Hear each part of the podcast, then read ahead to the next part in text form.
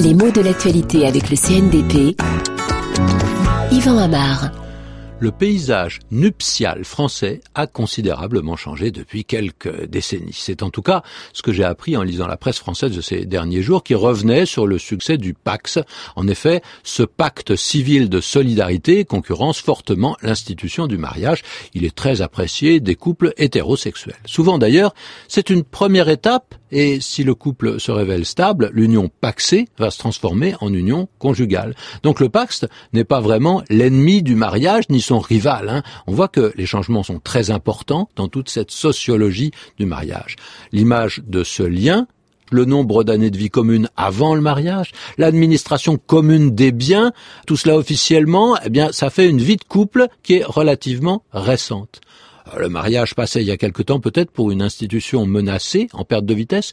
Maintenant, on a plutôt l'impression qu'il s'est modifié euh, sans qu'on ait peur qu'il disparaisse ou qu'il soit vraiment grandement minoré. C'est bien plus que le simple mariage qui a changé, c'est tout ce qui l'entoure. Le paysage, nuptial. La voilà notre expression paysage nuptial. Ce n'est pas une expression courante, hein, mais on la comprend en raison de l'usage euh, qu'on fait de ce mot paysage dans d'autres circonstances. Le paysage, eh bien, c'est un petit peu l'équivalent de la situation et l'utilisation du terme montre que euh, le langage est tout imprégné d'une pensée sociologique. C'est une discipline qui intéresse beaucoup d'autres gens que les sociologues, hein, qui est très importante dans notre mentalité. Chacun a une certaine idée de la société où il vit. Euh, et ces idées prennent souvent la forme d'une représentation, d'une distribution dans l'espace social. On imagine que la pensée de la sociologie, elle s'exprime un petit peu sous forme de photos, hein, comme un instantané, une coupe de la société à un instant précis, paysage quoi. Sauf que le mot paysage n'est pas forcément désagréable. Il a un côté poétique, ça évoque un déballé d'éléments naturels et culturels, agencés selon une certaine esthétique.